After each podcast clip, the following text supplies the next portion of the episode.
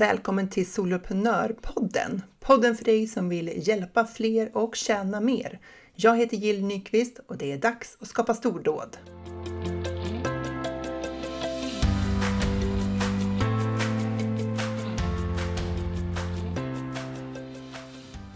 Många av de företagare jag möter startar i företaget utifrån sina egna erfarenheter. Och det har jag också gjort. Och kanske gäller det dig också. Du har upplevt något, lärt dig något, överkommit någon svårighet. Och nu är du utrustad att hjälpa andra i samma situation. Andra personer som är några steg bakom dig. Kanske något år bakom dig, några kurvor bakom dig. För vi behöver inte ligga långt framför i utvecklingen för att kunna hjälpa andra. Alltså vi behöver inte vara där dubbelt så bra eller ha löst precis allt. Vi behöver bara ligga några steg framför. Kört några kurvor längre fram för att vi ska kunna hjälpa till. Och där är ju många av oss. Vi vill driva företag och vi vill göra det utifrån en genuin önskan om att hjälpa andra att få ett bättre liv. Kan du känna igen dig i det? Men att driva företag handlar ju inte bara om det där som är vår kärnkompetens. Alltså vår kunskap och vår erfarenhet. Det är så mycket mer vi behöver behärska för att få företagandet att fungera. Och att jobba online må ha en kort och billig startsträcka. Men det är krävande. Vi behöver lära oss att behärska många områden. Och då är det som teknik, marknadsföring och försäljning är några av dem. Och det är otroligt roligt men också ibland frustrerande. För ofta så går ju utvecklingen inte lika snabbt som man skulle önska. Jag var ju själv där hela mitt första år av mitt företagande. Väntade på det stora genomslaget. När det i själva verket mest handlade om stegvisa förflyttningar. Det där stora shaboom som jag tänkte skulle komma. Det kom aldrig. Utan det var stegvisa vinster. Och ibland är de svåra att få syn på i stunden. Men när man tittar i backspegeln, då upptäcker man dem ganska lätt.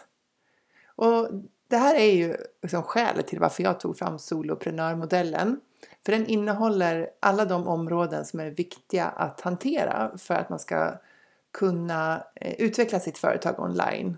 Och de här områdena behöver man öva över tid. Det är ingen quick fix. Och därför så kändes det ju självklart att starta Soloprenörerna i november förra året. För att jag ville hjälpa andra soloföretagare att bygga sin dröm online. Steg för steg. Och den här veckan får du träffa Sabina Hasselgren som är en av mina medlemmar som är just på den här resan. Hon har slutat sin anställning för att bli företagare online på heltid. Så välkommen till mitt inspirerande och intressanta samtal med Sabina. Idag i Soloprenörpodden har jag med mig en av mina medlemmar i Soloprenörerna. Det är Sabina Hasselgren som faktiskt lämnade sitt jobb som anställd för att bli egenföretagare eller soloprenör på heltid. Varmt välkommen till Soloprenörpodden, Sabina. Tackar Jill. Roligt att ha dig med här. Ja, spännande. Ja, det är jättekul att få vara med. Det är första gången som jag är med så här som gäst i en podd. Så det är spännande och lite nervöst, men roligt och någonting som jag vill öva mer på. Så. Ja. Det är bra att pröva med någon som jag känner lite i alla fall. Så ja, exakt. Ja, men vi sa ju det lite grann när vi pratade innan att när man är företagare så är det alltid learning by doing. Det är alltid att man håller på med någonting som man gör för första gången eller man är osäker på och man får lov att ta reda på saker, man måste öva sig och så. Det är verkligen en del av vardagen som företagare. Det har man märkt. Mm-hmm. Väldigt väl. Men ska du bara kort säga, din medlemstjänst som du har idag, vad hjälper du till med där och vilka hjälper du? Ja, man ska ju ha den där korta fina pitchen som vi har övat på i Soloprenörerna. Och det är inte alltid så himla enkelt att få till den på ett bra sätt. Så jag har testat många varianter. Men jag hjälper föräldrar till barn som har en konstaterad eller misstänkt ADHD eller och autismdiagnos med kunskap och metoder så att de kan få en lugnare vardag och framförallt må bättre. Jag har väl varit så, det är det som har varit så svårt hur jag ska vända det. För jag har ju varit väldigt inriktad på barnen mycket i första hand. I och med att det är där jag känner att det behöver förändras just med stigmat och att de ska växa upp och känna sig starka. Mm. Men då har jag kommit fram till att det jag måste vända mig till då är ju föräldrarna och deras bitar. För det är ju de som kan stärka sina barn. Men hur man då får ner det där till en liten kort pitch, det är inte så enkelt. Så därför så har jag sagt det då att till föräldrar med kunskap och metoder så de kan stärka sina barn. Och bli den förälder de vill vara. Och hur länge har du varit företagare? Ja, jag startade ju upp alltihopa där vid 9 år. Liksom. Det var då jag bestämde mig helt och hållet för att jag skulle satsa på det helt och hållet och jobba heltid med det. Och det var också då jag sa upp mig vid jultider ungefär där någonstans. Så sa jag upp mig från min tjänst. Där jag innan arbetade som socialpedagog på en FT6-skola. Så jag har ju jobbat med människor liksom i många, många år på olika vis. Men utbildade mig då till en högskoleutbildning som heter socialpedagogiskt arbete inom funktionshinderområdet. Mm. Och det var då jag började känna att vad jag liksom ville göra. Det var då hela vår resa här hemma började med MPF-diagnoser. Så det har liksom vuxit fram till den dagen då jag kände att vad vill jag göra? Vad är det mitt hjärta brinner för? Mm. Och då bestämde jag mig då för att jump all in. Och hur fick du till det beslutet? För jag tänker att många som lyssnar här kan ju vara i det läget att man funderar på att ta det där steget att bli företagare på heltid. Mm. Men att, så känner man sig lite nervös. Nej, inte alls. Det var så enkelt. Nej, men jag blev väl lite att... Dels så kände jag lite grann att min kropp sa lite grann stopp förra hösten. Alltså jag blev själv dålig. Jag var sjuk jättemycket liksom, och fick vara hemma och allt det här med när covid kom och man skulle vara hemma för minsta lilla och... Till sist så kände jag, alltså jag blev sjukskriven och hela kroppen bara sa stopp. Och det var då jag fick börja känna efter, men vad är det egentligen jag vill göra? För då hade jag ju jag hade startat upp en Instagram-sida, men jag hade inget företag. Utan det var mer bara att jag ville sprida kunskap och information. Mm. Men sen växte ju den sidan och jag kände mer och mer att det här var ju ganska kul ändå liksom att kunna göra den biten. Och sen stötte jag på dig på Instagram och jag stötte på några andra företagare inne på Instagram och började känna att ja, men det kanske skulle kunna vara någonting som jag skulle kunna satsa på. Mm. Så jag och min man pratade om det och tanken var väl först att jag skulle gå ner och jobba halvtid kanske och ha företaget på halvtid. Mm. Men sen efter att ha pratat med min man och liksom tittat på jobbet och så kände jag lite grann att nej, ska jag orka och faktiskt göra ett riktigt bra jobb någonstans så får jag liksom välja. Och då liksom hamnar det i hjärtat på att jag tror att det här kan vara bra för mig. För går jag in för en grej så går jag in för det 100%. Alltså då är det liksom, då får jag nästan stoppa mig själv för att det körs liksom. Och det var väl lite det som var sakerna. Skulle jag kunna göra det och göra ett bra jobb så behövde jag gå in 100% för det. Och då för att orka så fick man ju ta det steget då att men vi bestämmer oss för att vi satt oss ner, vi räknade på det och så sa vi att det funkar. Det funkar, vi kan ta från vissa sparade pengar om det behövs och så får det liksom vara snålt. Och jag menar, som vi sa, nu är det ju bättre tid än någonsin för man får inte göra så mycket annat. Liksom. Nej. Så att det går inte så mycket pengar. Så då sa vi det att nej, men då gör vi det. Vi går all in och vi testar för jag mår bra av att kunna bestämma mina egna tider. Mm. Och ibland kan jag sitta liksom och jobba hela kvällarna. Och ibland så behöver jag ta det lugnt och kanske vila. Och då är ju det här perfekt att kunna få styra. Även om det kan vara... Det är ingen lätt grej. Alltså det kräver jättemycket jobb. Alltså det gör verkligen det här för att bygga upp någonting. Men du kan ta dina pauser. Och du kan... jobba väldigt, väldigt mycket vissa tider och ändå kunna liksom finnas för familjen och finnas för barnen. Men det är ju ingen dans på rosor. Alltså det är inte så som det låter att bara, ja men du jobbar när du vill. Så. Ja just det. Det är det ju inte. Nej, jag tänker att det är lite tokig bild kanske av, jag vet inte, och det hör lite grann också till det här med att jobba online, att det verkar som att pengarna bara ska ramla över en på något vis. Vilket inte är min erfarenhet överhuvudtaget heller. Men jag vill bara backa tillbaka till någonting som du sa där i din beslutsprocess. Att du och din man satte ner och ni gjorde en kalkyl. Jag tänker att det är väl ett jättebra tips om det är så att du som lyssnar på det här är i samma situation. Räkna på, alltså på riktigt räkna på, vad är det för pengar familjen behöver dra in om man är en familj. Alltså flera, två vuxna som liksom båda har intäkter eller liksom finansierar vardagen. För att det är så många gånger som man vet inte exakt, man har bara en känsla av att så här, man måste ju få in pengar. Det är inte stressat. Och så vet man inte vad man pratar om för siffror egentligen. Alltså vad har vi för kostnader varje månad? Och vad är det för marginaler vi behöver ha? Och sådär. Att liksom verkligen sätta sig ner och få ner det på pränt, eller hur? Ja, och jag kan ju säga att när man gör det så börjar man ju undra vad man gjorde av alla pengar. Så. Ja. Så det blev ju helt plötsligt bara, jo men vi klarar oss ju faktiskt på det här. Vad tog alla pengar vägen liksom? De hade ändå gått åt liksom. Alltså på något sätt så har de ju gjort det. Och jag menar, jag gick ifrån att jag jobbade 87,5% så, och hade ändå jag tror det var lite över medellön, men det var ju ändå liksom ganska mycket pengar man fick ut varje månad, och att då gå från det till noll. Så, det var ju en stor skillnad. Och då hade jag ju ändå, då räknade jag ju lite att det som jag behövde få in, det var ju vad mina utgifter för företaget skulle vara. För jag skaffade ju allt det här F-skatt och allting.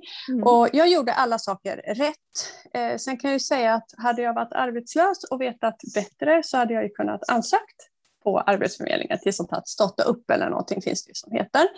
Men det får man inte göra när man ansöker om F-skatt eller något sånt. Så jag gjorde allt rätt. Och det hamnar ju i att jag då, och det är jag glad för på ett sätt. Jag kan tycka någonstans att går man in för det och verkligen vill det, då är det liksom värt det, kan jag känna. Det är värt det, och jag ville ha så att jag kunde få mina utgifter betalda för företaget, och det hade jag. Alltså det fick jag liksom in, för jag började ju ganska snabbt med medlemstjänsten. Och det är ju också en sån här grej att jag vet att du har sagt det någon gång innan, att det är ju inte så att det hoppar på folk. Liksom. Nej. Utan det tar tid det också. Att få dem till att bli betalande medlemmar. Även om man har medlemmar som är nöjda, så är det inte lätt att sprida sig. Så jag har ju en större respekt för alla de här influencers som man trodde bara gled runt och fota lite så. Det tar tid att bli ett namn liksom.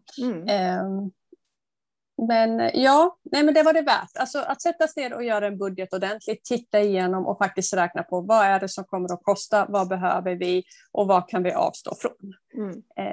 Och beroende på barnets ålder där hemma, faktiskt förklara för dem också varför man gör som man gör.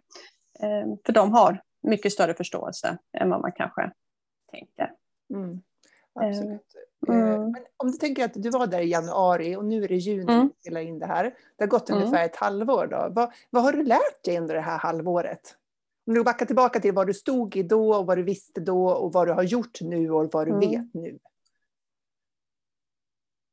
Oj. Massor. Att det krävs en ordentlig strategi över sociala medier. Att det är kontinuitet som gäller, att vilket jag fortfarande jobbar på, att inte ta det personligt när någon avslutar medlemskapet. För det är en sån grej som fortfarande, det är inte längre jag har hållit på, men som är en sån sak som personligt, alltså det blir jobbigt liksom när man får höra då att när någon avslutar, och då har det ändå varit folk som är nöjda, för de svarar ju tillbaka när jag frågar. Okej, tack så mycket. Men just det här att man måste försöka särskilja på sig själv som person och sociala medier. Att vara ärlig i sina kanaler såklart, men att inte ta allt personligt. För du är ju där som en,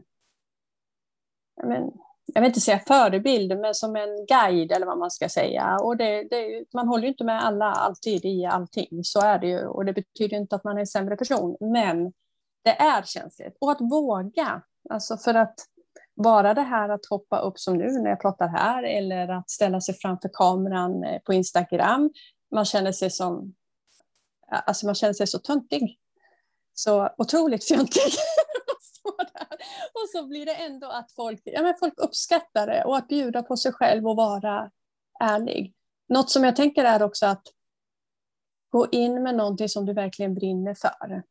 För du ska prata om det. Och prata om det. Och prata om det. Och prata om det. Alltså det är liksom, det tar aldrig slut. Och gå ner på en nivå där du tänker att ja, men det här är så himla självklart. För det är nästan de jag har fått med. Åh, tack snälla för att du sa att jag skulle säga så. Och jag tänker, men jaha, var det något bra? För man vill göra det så stort. Man vill hjälpa så mycket att det kan gå, att det blir för hög nivå. Liksom. Utan gå ner på en nivå där det blir så självklart att folk kan känna igen sig liksom, och ta till det direkt. Det är en jättestor, det är en jättebalansgång hela tiden. Mm. Alltså, men det är roligt. Det är jättekul. Men det krävs alltså så mycket nytt som jag har lärt mig. Så, att vara på Zoom eller att det fanns något som heter Canva. Alltså det var ju bara en sån här grej som jag liksom, okej, så jag ska ha mallar också och jag ska ha färger och jag ska ha nu kan jag känna att jag kan börja planera mer liksom framåt och kunna batcha kanske lite då med inlägg eller så utan att skriva dem, men just att kunna tänka framåt att ja, men om jag delar upp det här i och då kan jag lägga ut det här i 4 veckor och det är ändå liksom ett halvår då. Det är ja, det är jättemycket. Alltså det är otroligt mycket, men det är roligt. Och det går. Ja, alltså jag tänkte på det. För jag tror att jag har gjort ett avsnitt i podden här som jag pratade om att driva företag, det är personlig utveckling på steroider. Liksom. Gud, för allt du beskriver nu, det är ju det är så otroligt många områden som vi behöver utvecklas inom. För det är ju väldigt sällan vi kommer från en tillvaro där vi kunde sociala medier, vi kunde tekniken, vi kunde liksom livesändningarna och presentationerna, kommunikationen och alla de här grejerna. Vi kunde leda oss själva, vi kunde ta en motgång eller att någon avvisar oss eller som inte är våra kunder längre och så. Att man har det med sig, utan man går ju in från någonting annat när man startar upp för det mesta om man inte varit företagare innan. Och det du skriver här, det är ju verkligen liksom utvecklingsresan som man går igenom i alla de här nivåerna, inom alla de här områdena. När man glömmer att stänga av en automation. Ja. Och någon signar upp sig på sin sån här, alltså sån här funnel som det heter också. Ja. Och man helt plötsligt märker att men shit, det får ju ut alla de här gamla automationerna som var för förra gången. Alltså sådana saker där man bara, ja det är det också. Så, men alltså, saken är ju den, du kan ju där du lär ut. Alltså, det är ju där du går in i hjärtat med och vill lära ut och vill inspirera. Men det är ju en liten del egentligen i det stora innan du har kommit igång. Ja, för när du sen väl är igång, ja, men då kanske liksom så här, ja, men nu kan jag börja känna mig lugn och jag kan börja fokusera på det jag faktiskt vill lära ut. Men under tiden så ska du göra det samtidigt som du lär dig allt det här andra nya. Och jag vet inte hur många nätter jag har suttit uppe till 2:30 liksom, och jobbat. Nu jobbar jag bäst på kvällstid. Men det är ändå en sån här grej att även om du gör det, även om du är helt slut, även om jag känner att hela jag bara vill lägga mig ner ibland liksom, och ge upp, så gör jag ju inte det. Och det är väl en del, dels är det ju en del av min ADHD, att jag kör, jag ger mig liksom inte. Men jag gör det ju också för att jag vet om att när jag väl har fått de här sakerna på plats så kan jag hjälpa andra. Och få känna den känslan att du faktiskt får ett tack. Och som du har beskrivit tidigare här i Soloprenörpodden också. När du har en medlemstjänst att kunna följa den. Du vet att en förälder ska på något möte eller det ska vara någonting. Och så återkommer de till den och säger liksom hur det har gått. Och säger så jag använder det där som du sa. Och man bara, nej men gud, tack snälla. Liksom. Och få höra att det faktiskt gör skillnad. Det är ju guld värt liksom. Alltså det är ju det som driver den till att orka göra alla de här nya bitarna. Men jag tror att alltså, när man startar företag för att man följer sin passion, man har den här genuina känslan för att man vill hjälpa till. Jag tänker att det är den bästa grunden för om man ska skapa just medlemstjänster, eftersom man gör ett långsiktigt åtagande. Man kan ju vilja hjälpa till fast mer på ett kortsiktigt perspektiv. Då kanske webbkurser passar bättre. Jag vill leverera Jag vill absolut hjälpa till, men jag vill inte hänga med dem hela resan. Mm. Jag tänker, där är man olika. Men om man har den här genuina känslan att man vill hjälpa till, då är just den här affärsmodellen ett bra sätt. Mm. Och jag visste inte. Alltså när jag som sagt jag var helt ny. Jag hade ingen aning. Ska det vara någon e-bok? Ska det vara en kurs? Ska det vara, vad är skillnaden? Alltså, så här. Men det som fick mig att fastna för din bit när du var ute med dig i höstas, när jag liksom var i tankarna på om jag skulle göra någonting sånt. Jag tror det var det slutet november eller någonting som din. Ja. Och det var ju då jag liksom var så här, ja men ska jag göra någonting? Tanken var ju att bygga upp det långsiktigt först. Och då tänkte jag, men då kanske det kan vara en sån sak som jag skulle kunna göra. Och det som fick mig att känna det var väl mer den här att nu är det en stress inför. Jag får ständigt backa och liksom, även om vi har gjort budget, även om jag vet att vi klarar oss, det här samvetet att jag har tagit bort en hel lön. Så det är klart att det tar ju på en själv liksom, att man känner att det är mitt del att vi inte kan. Men sen samtidigt så är det ett gemensamt beslut. Jag har ju inte, alltså det är jätteviktigt tänker jag att man tar beslutet gemensamt, för du behöver stödet. Alltså du kommer att behöva det stödet från din familj.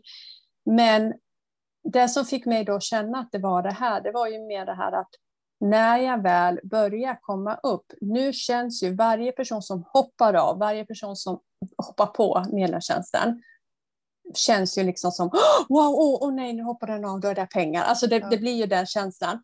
Men när jag väl kommer upp, där jag vet att ligger jag runt de här medlemmarna, då är det en månadsinkomst.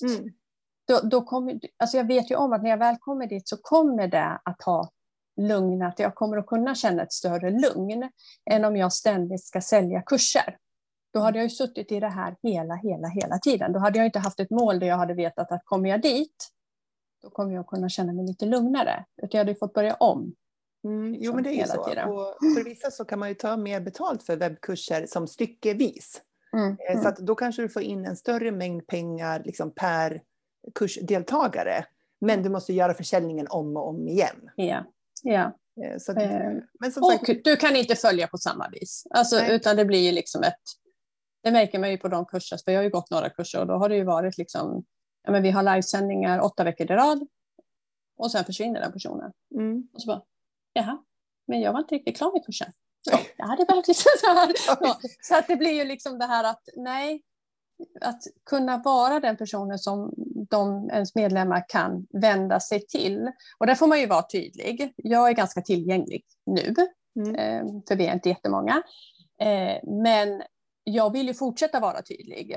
Tillgänglig. Jag vill ju fortsätta finnas där. Men jag är ju tydlig med att jag svarar när jag kan. Så att liksom inom kanske 48 timmar eller 3 dagar eller så, det vill man ju, det gör man ju oftast, annars ligger det och hänger på en och det vill jag inte efterskriva, utan man försöker ju svara så fort man kan, men att det inte är att man är tillgänglig 24/7 direkt. Nej. Utan att jag svarar när jag kan och jag finns här för er som är medlemmar och jag vill kunna finnas där och bolla tankar med för er. Men det är också en sån grej man får ha lite i tanke. Det är inte meningen att en medlemstjänst ska vara att du alltid behöver vara kopplad och tillgänglig heller. Alltså det kan vara så om vi skapar en sån medlemstjänst. Så jag tänker, och det är ju det som också är att vara egen företagare, tänker jag, att alla de här besluten, det är det du som ska fatta. Det kommer inte in någon annan från sidan och säger så här, men nu är det de här reglerna som gäller. För så är det när vi är anställda. Då har vi ett regelverk att förhålla oss till. Och ibland kan vi vara jättefrustrerade över det regelverket, för vi håller inte med. Vi tycker inte om rutinerna, vi tycker inte om reglerna. Ja, fine. Och sen nu är vi egenföretagare. Nu bara, vad jobbigt det blev att fatta alla beslut och sätta alla rutiner själv. Oj, eller hur? Verkligen, verkligen. Men det är väl också det som jag tänker är en sån, alltså det är en utmaning, men det är också en av anledningarna till att man har valt att vara egenföretagare. Så någonstans får man ju liksom backa och tänka då att men det fanns ju en anledning att jag inte ville jobba kvar på den platsen eller inom där. Jag trivs med det och jag älskar att vara socialpedagog och jobba med barnen. Men som du säger, man blir styrd. Och när man då känner att det jag gör är kanske inte det som jag hade valt att göra om jag hade fått välja vad det hade behövts på det här stället. Så Och då tror jag ändå att vi som blir egenföretagare har den drivkraften ändå att se saker, alltså att inte bara följa mallen liksom så här. Det finns ju de som är kvar på samma ställe eller inom samma företag i 20 år och trivs jättebra med det. Ja. Och liksom så. Men jag har aldrig varit den. Alltså det har aldrig varit min bit att vara kvar på ett ställe bara för att jag ska vara trygg. Så. Utan jag tror ändå att det är ju en speciell sorts folk som väljer att vara egenföretagare. Mm. Alltså det är ju det. För man behöver ju ha drivet och man behöver ha orken att göra jobbet. Men för det är inte lätt. Alltså det är verkligen inte det. Det kan låta så enkelt när man läser vissa som lägger ut liksom de har startat och byggt upp och det har bara blivit sådär att de har fått 200 000 följare liksom. Nej, men typ. Och jag bara, ja, nej men grattis till er. så, för det är inte enkelt. Men samtidigt så är det väldigt, väldigt roligt. Det ska man inte glömma bort liksom. Nej, jag tänker det. Det finns alltid fram- och baksidor med allting. Mm. Och jag tänker att om man går in, oavsett om man väljer att vara egenföretagare eller som anställd. Och så tänker man så här, och här ska jag bara ha det 100% bekvämt, roligt, lagom utvecklande. Inte så att det blir läskigt på riktigt, utan bara lite lagom sådär. Och så ska det aldrig uppstå några konstigheter eller konflikter eller någonting som är obehagligt. Jag menar, vem är det som lever ett sånt liv? Mm, mm. Det livet finns ju inte. För att, jag brukar säga att som är riktmärket är att i livet så är det hälften positiva känslor och hälften negativa känslor. Mm. Och ska jag gå omkring och ha hälften negativa känslor, då vill jag hellre lägga de negativa känslorna kopplad till någonting som för mitt liv framåt. Mm. För att obehag kommer det vara någonstans i mitt liv oavsett liksom. Och jag har hellre obehaget i att växa än att ha obehaget i att stå stilla och vara frustrerad. Och där hade jag ju turen att ha min man som då också sa, för han sa, ja men du kommer ju inte att släppa det här, Sabina, om inte du får pröva. Nej, det kommer jag kanske inte att göra. Han bara, nej. Han kände dig. så det var ju, och han är ju den som, även om han kan ha svårt att förstå, och det måste jag säga med dess respektive, att han förstår inte hur många bitar det är. Nej. Så, alltså han gör inte det. Han bara, ja men alltså det är ju... Nej, för det är till fan butikssnitt och det är färger. Men det är inte så viktigt. Jo, det är det. Så jag kan ju säga, ta alla de sakerna i början. Gör alla de här jobbiga bitarna. Lär dig Canva, lär dig vad typsnitt är. Fånga upp liksom vad du vill ha för färg, vad du ska... Gör allting i början. Få det gjort liksom. Även om det är jättejobbigt och det kanske inte är så himla kul och man blir helt slut på det. Få det gjort.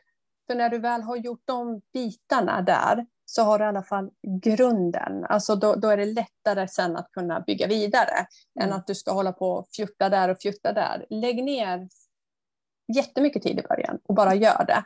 Och förvänta dig inte att familjen hänger med på allt du gör.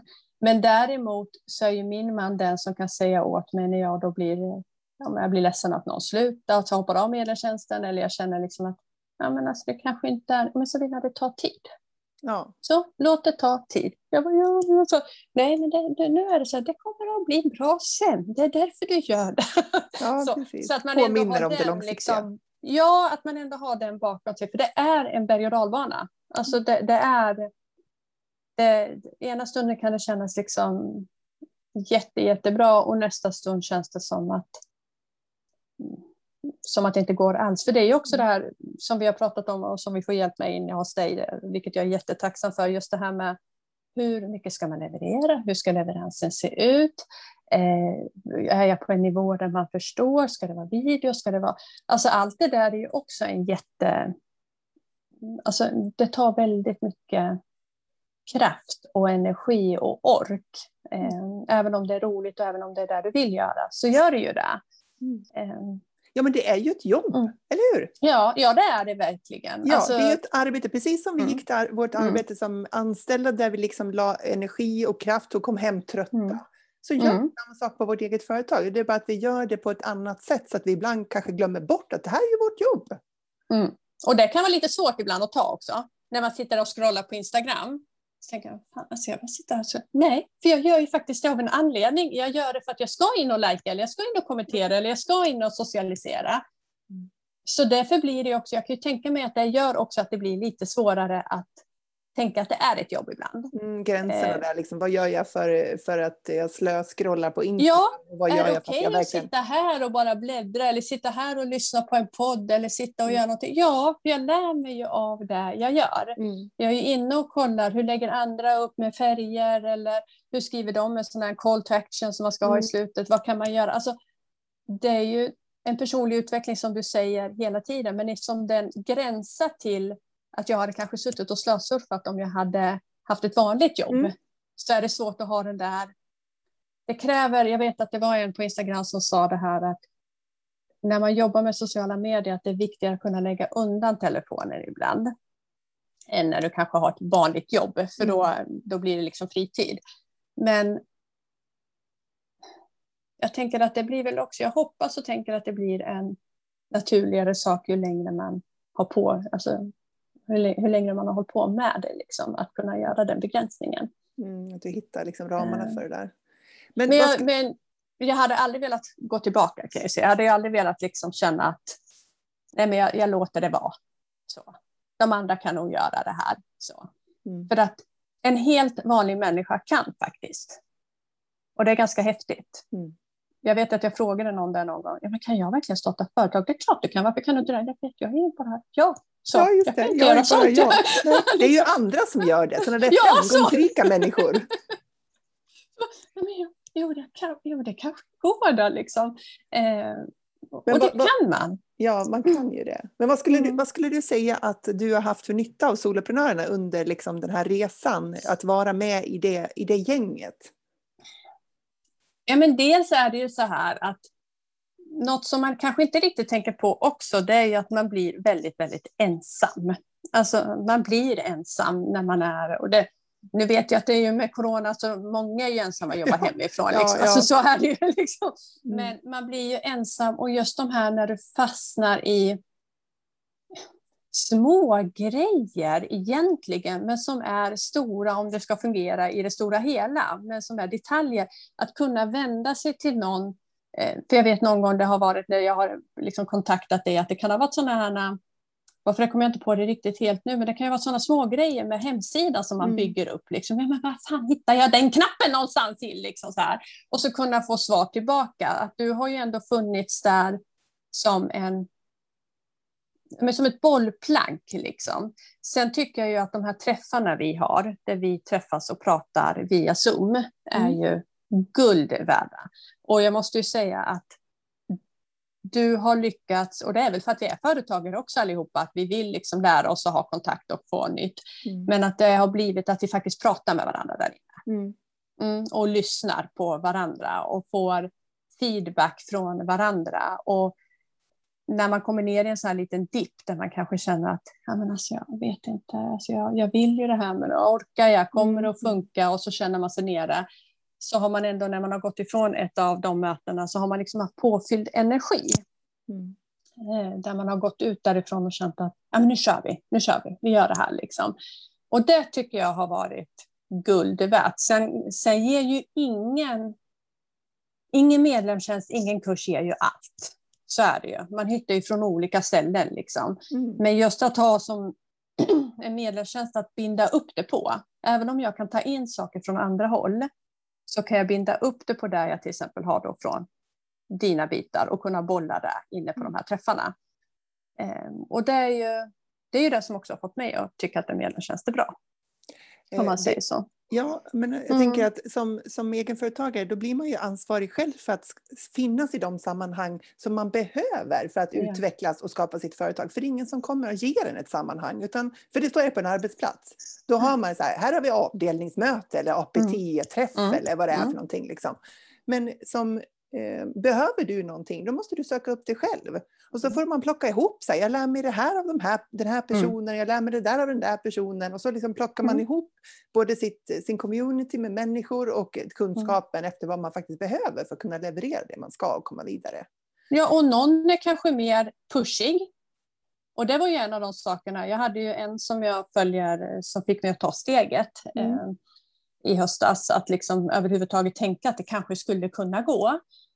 Och sen så kände jag att med din bit så blev det lite mer strukturerat. Så att det var någon som var liksom kanske lite mer, inte lika strukturerad. Och så blev det lite mer strukturerat. Då kände jag, det kommer jag att behöva. För jag kommer att behöva struktur om jag ska klara av att bygga upp någonting. Och då blev soloprenörerna blev strukturen liksom. Och sen har jag ju lärt känna folk inom soloprenörerna. Som har kunnat också liksom funnits där när man kanske har behövt pepp eller jag vet inte hur jag ska göra här för att det här med sälja, hur gör man det? Jag kan sälja, men sälja online är en helt annan sak liksom. Och hur gör jag det? Och då har man fått kontakt med någon där, så det blir ju ett nätverk som jag hoppas att man har kvar också senare liksom. Och så att jag kan ju säga att utan att jag hade hittat dig där så hade det nog inte blivit en medlemstjänst från början.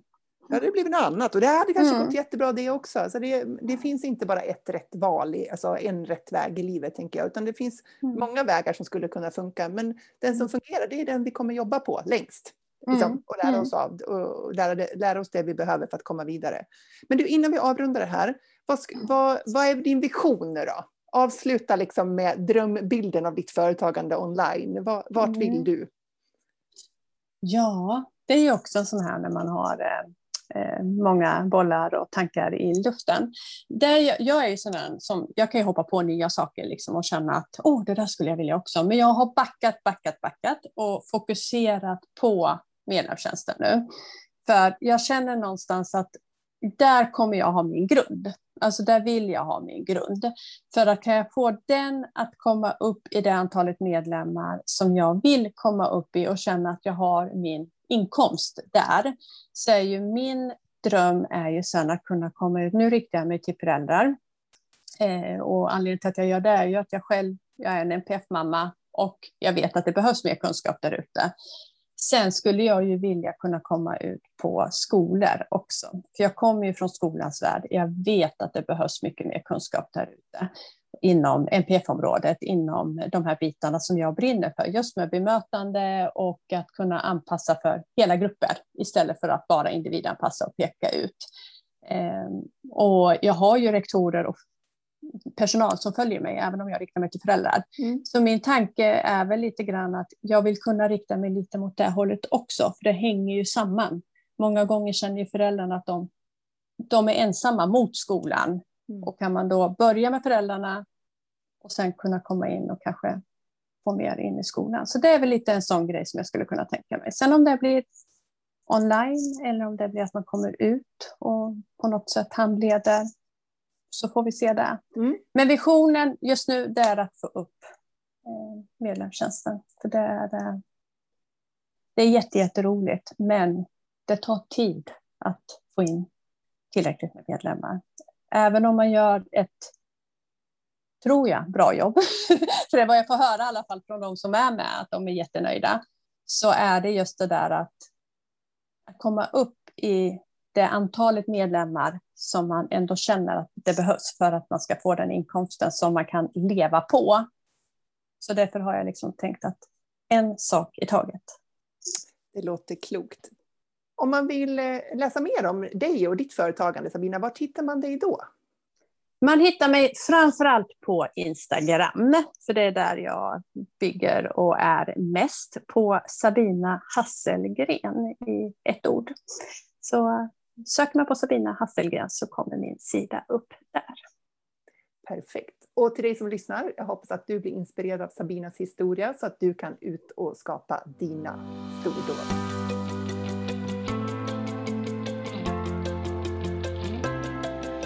Om du gillar Soloprenörpodden, då kommer du älska min medlemstjänst Soloprenörerna. Och om du älskar att hjälpa människor med din kunskap, då kommer du verkligen uppskatta att jobba online genom att driva en medlemstjänst. Medlemstjänster är det roligaste sättet att sälja dina tjänster online för att nå den frihet du strävar efter och få de intäkter du drömt om och för att hjälpa dem just du brinner för. Den 23 augusti då öppnar jag Soloprenörerna igen och jag hoppas att du kliver in genom dörrarna då så att du kan skapa dina stordåd online.